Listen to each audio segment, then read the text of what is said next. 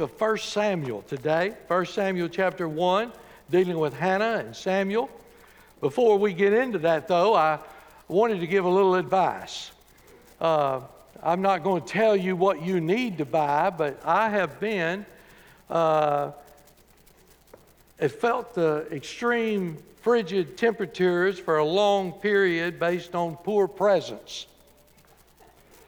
And so I'm not going to tell you what to buy, but I am going to tell you what not to buy. Uh, because this is Mother's Day, and if you've not gotten your wife or your mother, and in, if you don't think they're interchangeable in, your, in their mind, you're wrong. Uh, so I want to give you some ideas of what not to buy, just real quickly. Everything's on sale right now. By the time you get out of here, everything will be half price. It'll be wonderful. It'll be great. All right? Number one, don't buy anything that plugs in. That's called utilities.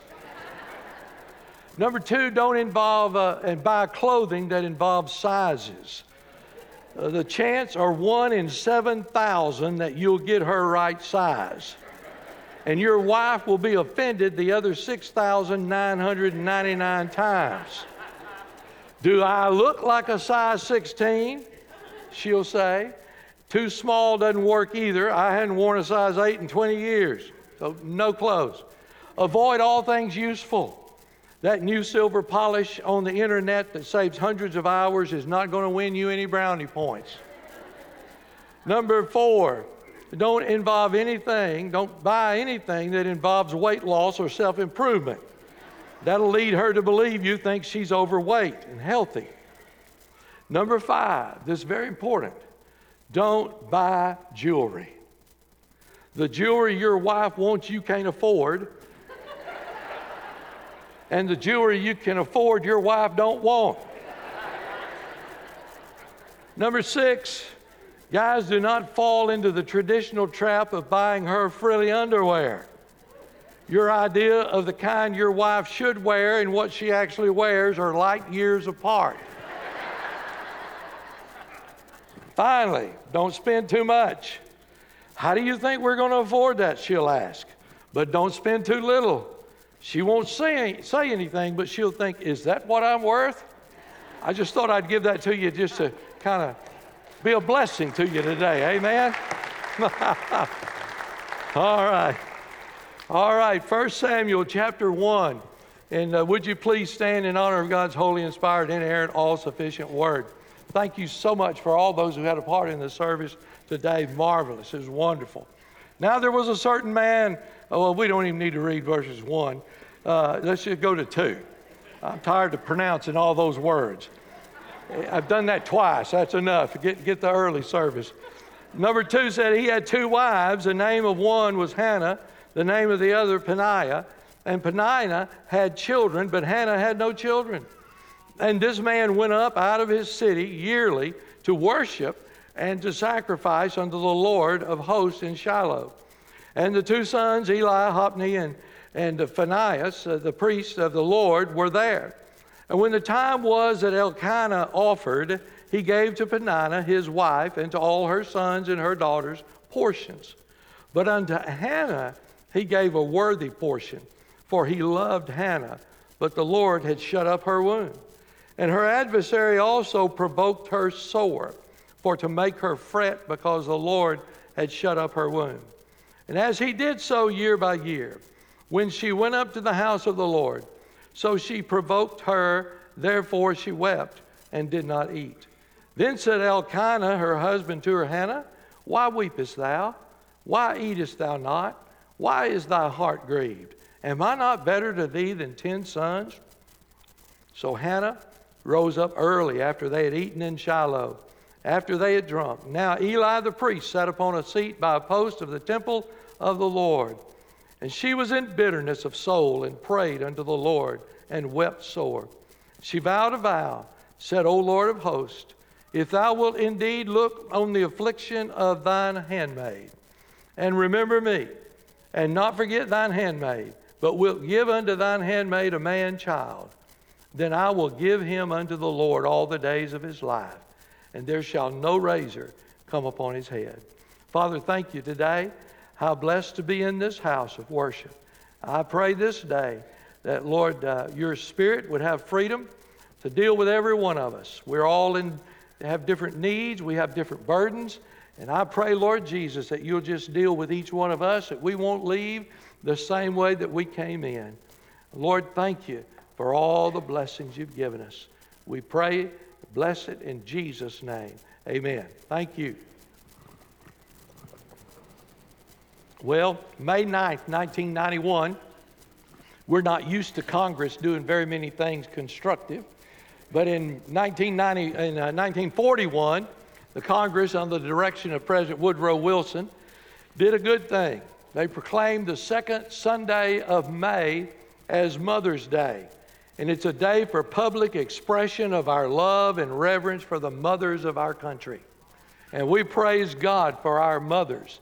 If you go back and look through biographies of the great men that have uh, helped forge this country forward, you'll find that almost every one of them would give credit to a mother who knew how to pray, a mother who encouraged, a mother who taught their children right from wrong. So we thank God for mothers. Without them, we wouldn't be where we are today.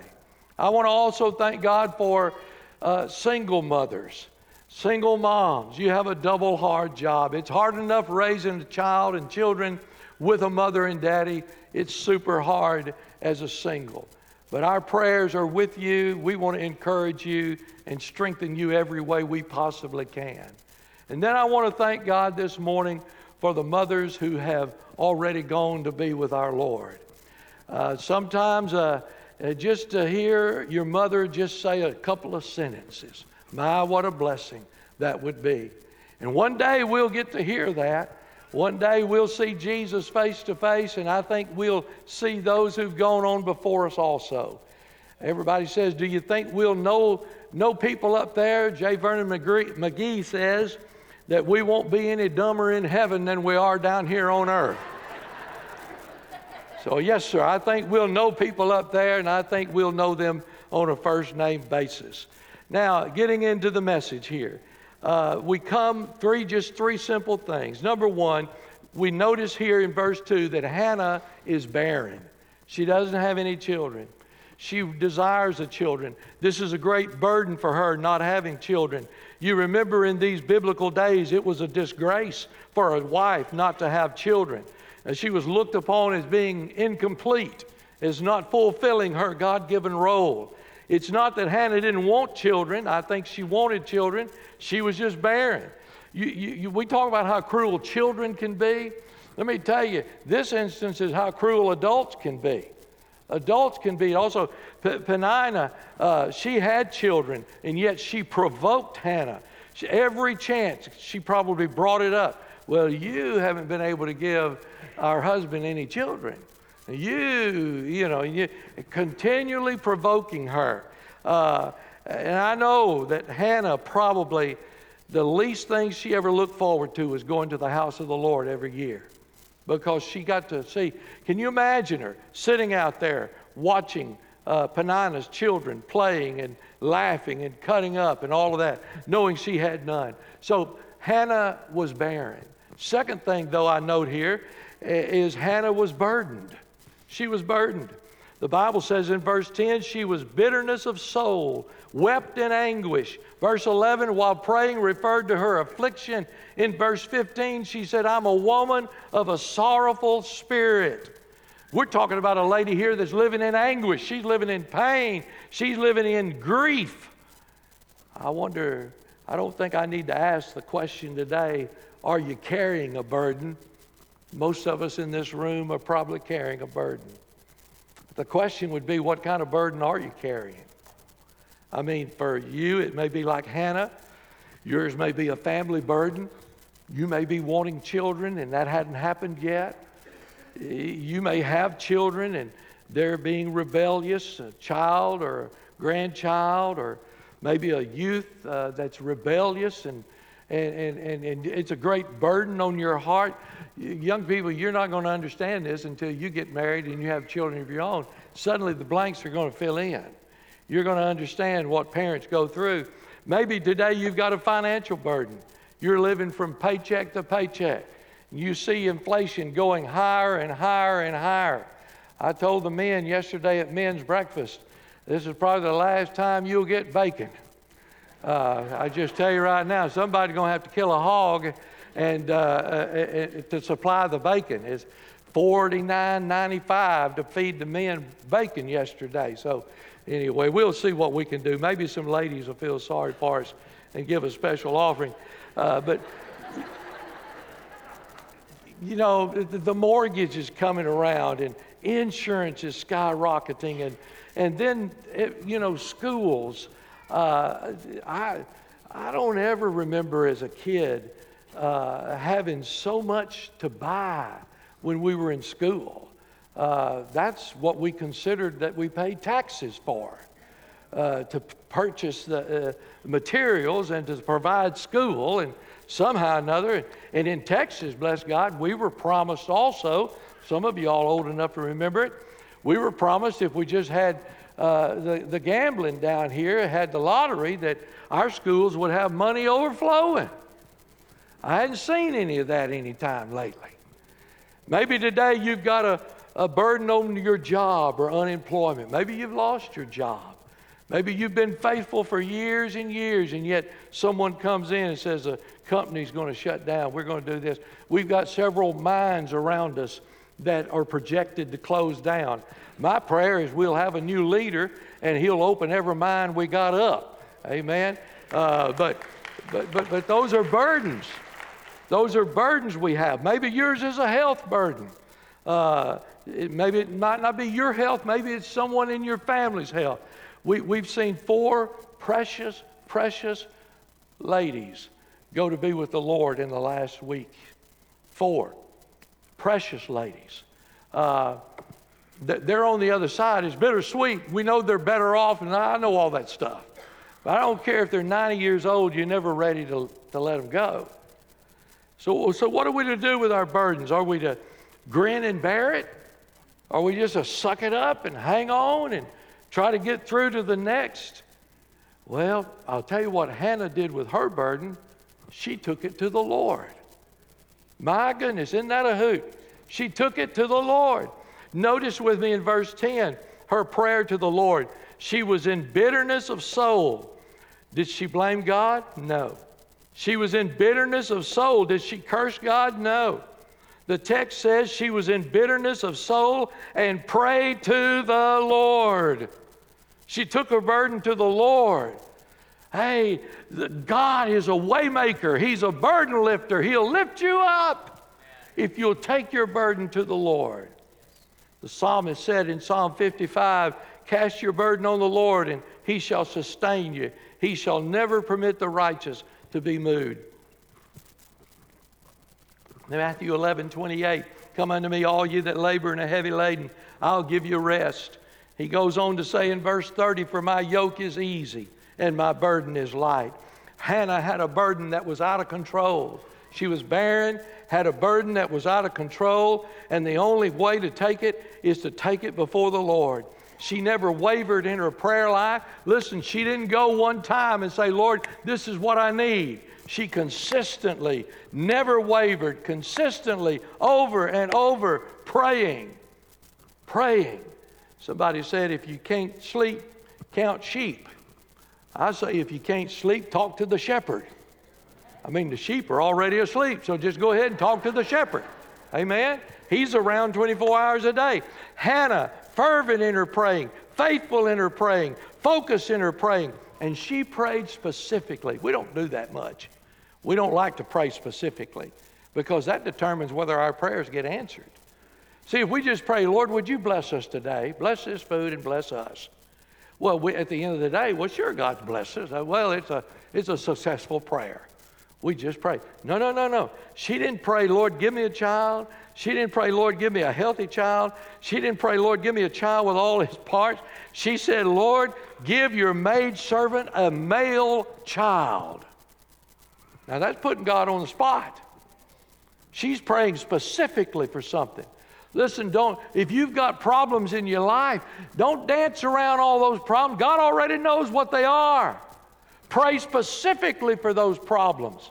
Count on God to answer those problems. Are you praying specifically? Matthew 7 ask, it shall be given unto you. John 16, 24, ask, you shall receive. James 4, 2, you have not because you ask not. Ask the Lord specifically. And then in verse 15, she pours out her soul before the Lord. Let me ask you, when's the last time you poured out your soul before the Lord? I'm talking about God with with maybe in a closet, maybe in a bedroom, maybe in your car, maybe out in the woods. But you just said, Lord God, I've got to have a meeting with you. I've got to get a hold of you. I want to pour out my soul to you. God's waiting on that. Then she not only prayed, she made a promise. She made a promise. She said in verse 11, she made a vow. Lord, if you'll indeed look on the affliction of your maidservant, remember me, not forget your maidservant, but give your maidservant a male child, then I will give him to the Lord all the days of his life, and no razor shall come upon him. That, that simply refers back to Numbers chapter 6. That's the Nazarite vow. And uh, those Nazarites were people who were separated for God. He was going to be a Nazarite all the days of the vow of his separation there. And uh, uh, Hannah was promising God. Now, listen, we know a mama can't call or shouldn't call a son to the ministry. Amen? We don't need any mama called preachers in the pulpit. We got enough of those. We need some who will stand up and call the Word of God the Word of God. So you can't, mamas can't call. I, I'm not saying that. She's saying here that God, if you give me a son, I'm going to do everything I can uh, to, to make sure that son serves you and it belongs to you and is going to follow you all the days of his life. Uh, God can use the prayers of a mother to help call her son into the ministry. Over the last 50 years, I praise God for the young people that I've seen go into the ministry and they're ministering now and praise God.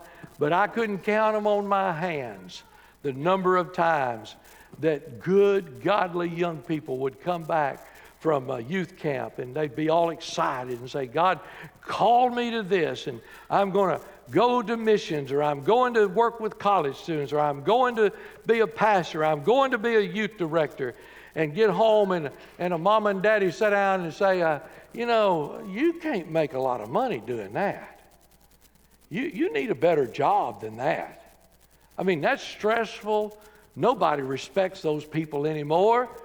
I mean, it, it, I'm not lying. They don't respect, you don't, people don't respect pastors anymore. Not like it was 40 years ago. Man, you say, how do you know? Because I was there then. I know what happened. Man, I, I remember the days when evangelists come to town and the entire sawmill would shut down so the evangelists could go through and shake hands with everybody in the sawmill. I remember that. They still do that in Kenya, by the way. When I was there several years ago, they'd shut down brick plants and everything. Just to, and I say, well, I don't want to make anybody upset. What, what can I say? Say anything. Tell them about Jesus. Tell anything you want to say. Wow.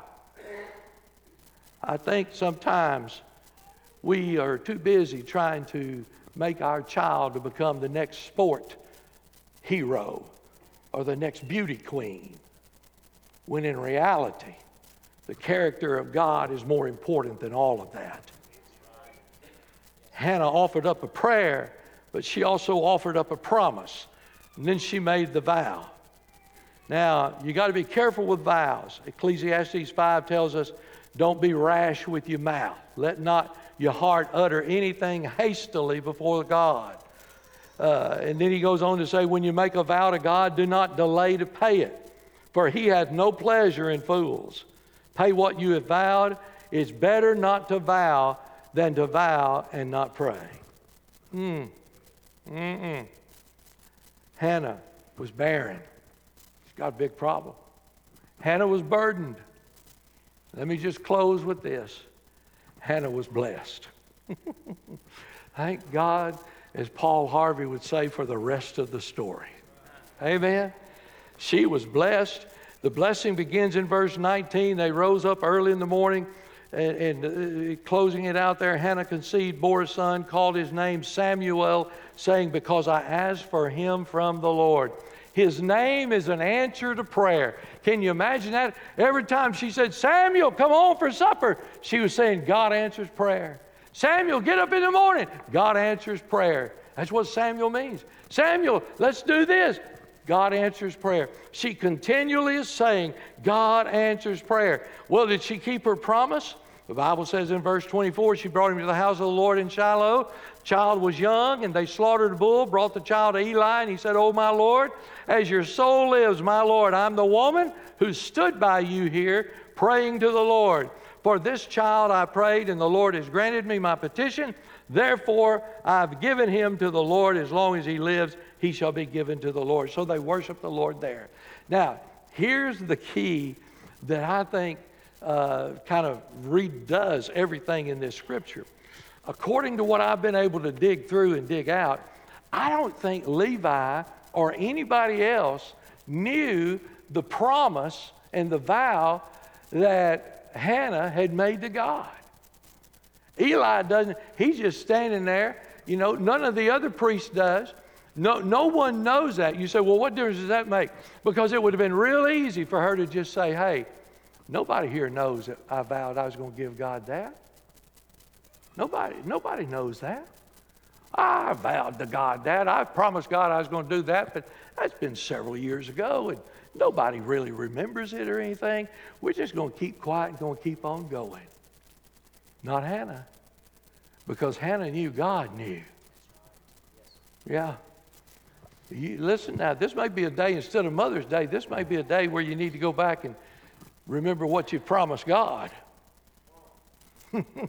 Maybe a day where you say, hey, I, I guess I've messed up. God's had mercy and let me live this long. That's more than he did for Ananias and Sapphira.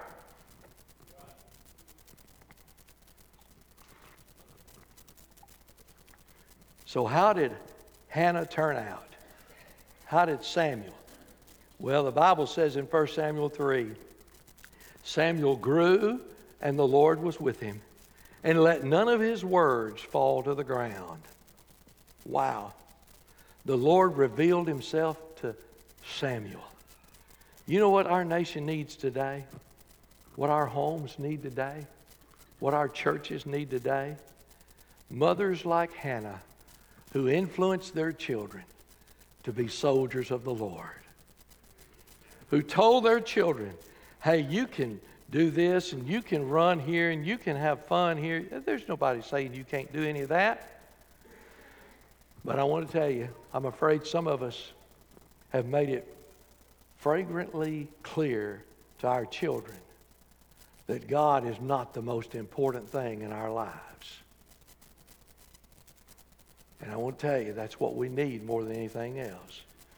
Mothers, do yourself a favor. Do your family a favor. Do your church a favor. Do your nation a favor. Influence your children for the Lord Jesus Christ. G. Campbell Morgan was, I think, probably one of the greatest preachers. Don't look up his sermons, I use half of them. they would call that plagiarism. no, he's a tremendous, uh, tremendous man of God. And he had four sons, and all four of his sons were ministers also. And they were at a, a family reunion. All the sons were gathered there with the daddy and all. And they were in the room having a good time, and a, a newspaper guy came in because all the family was there from town and they wanted to do a little story. And he looked over at the, the oldest son, Howard, and because uh, he knew all four of those sons just thought their daddy walked on water. I mean, he was just great. And he said, Howard, who's the greatest preacher in this family?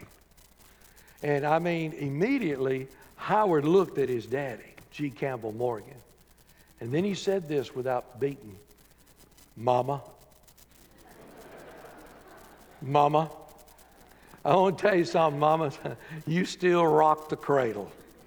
I mean, you, you, you go to a football game and you see this old boy, he, he, hmm, he looks like he come off a, well, anyway, he'll say, I love Mama. You don't ever see any of them say, I love Daddy. There ain't one of them on there. It's Mama. Hey, Mama. I mean, here's this guy that's done killed 18 people, and his mama says he was a good boy. he loves his mama. Mamas, you have the responsibility, but you also have the privilege of enjoying those kids. But I remind you, I remind you again, everything belongs to the Lord. None of it's ours. It may be here this morning that you're sitting here and you're thinking, how can I really help my family? I'm going to tell you how you can help them.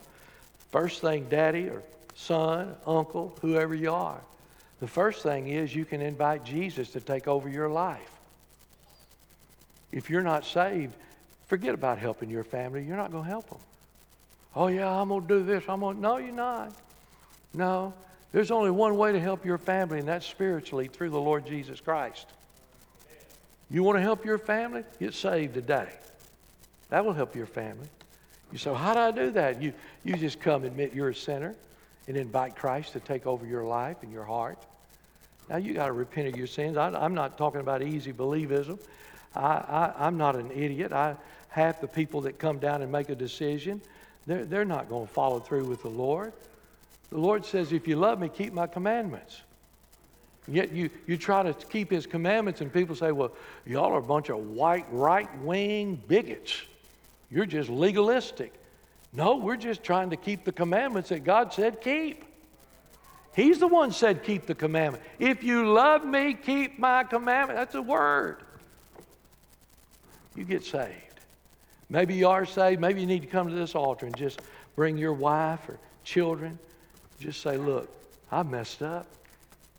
God hadn't been everything. Not every ounce of my energy is gone toward God. And I can't do a lot about what has happened, but I can do what is about to happen. I still believe with all my heart that God is more interested in our future than He is in our past. The cross took care of our past. I think He wants us to do everything we can to draw near to Him. Father, thank you this morning for letting us come and worship you. Thank you, Father, for just the Word of God. Thank you for the example of Samuel and of Hannah. And Lord, thank you for answering prayer. Lord, I know you answer prayer still today, and maybe today, God, over this congregation, there are those that need prayers answered. They've got burdens on their heart. Lord, they're hurting and they're in anguish and they're grieving. And oh, God, would you just reach down and touch them and draw them close to you today? Have your sweet will in every person's life. In Jesus' name we pray. Amen. Would you stand together? Brother Aaron leads us.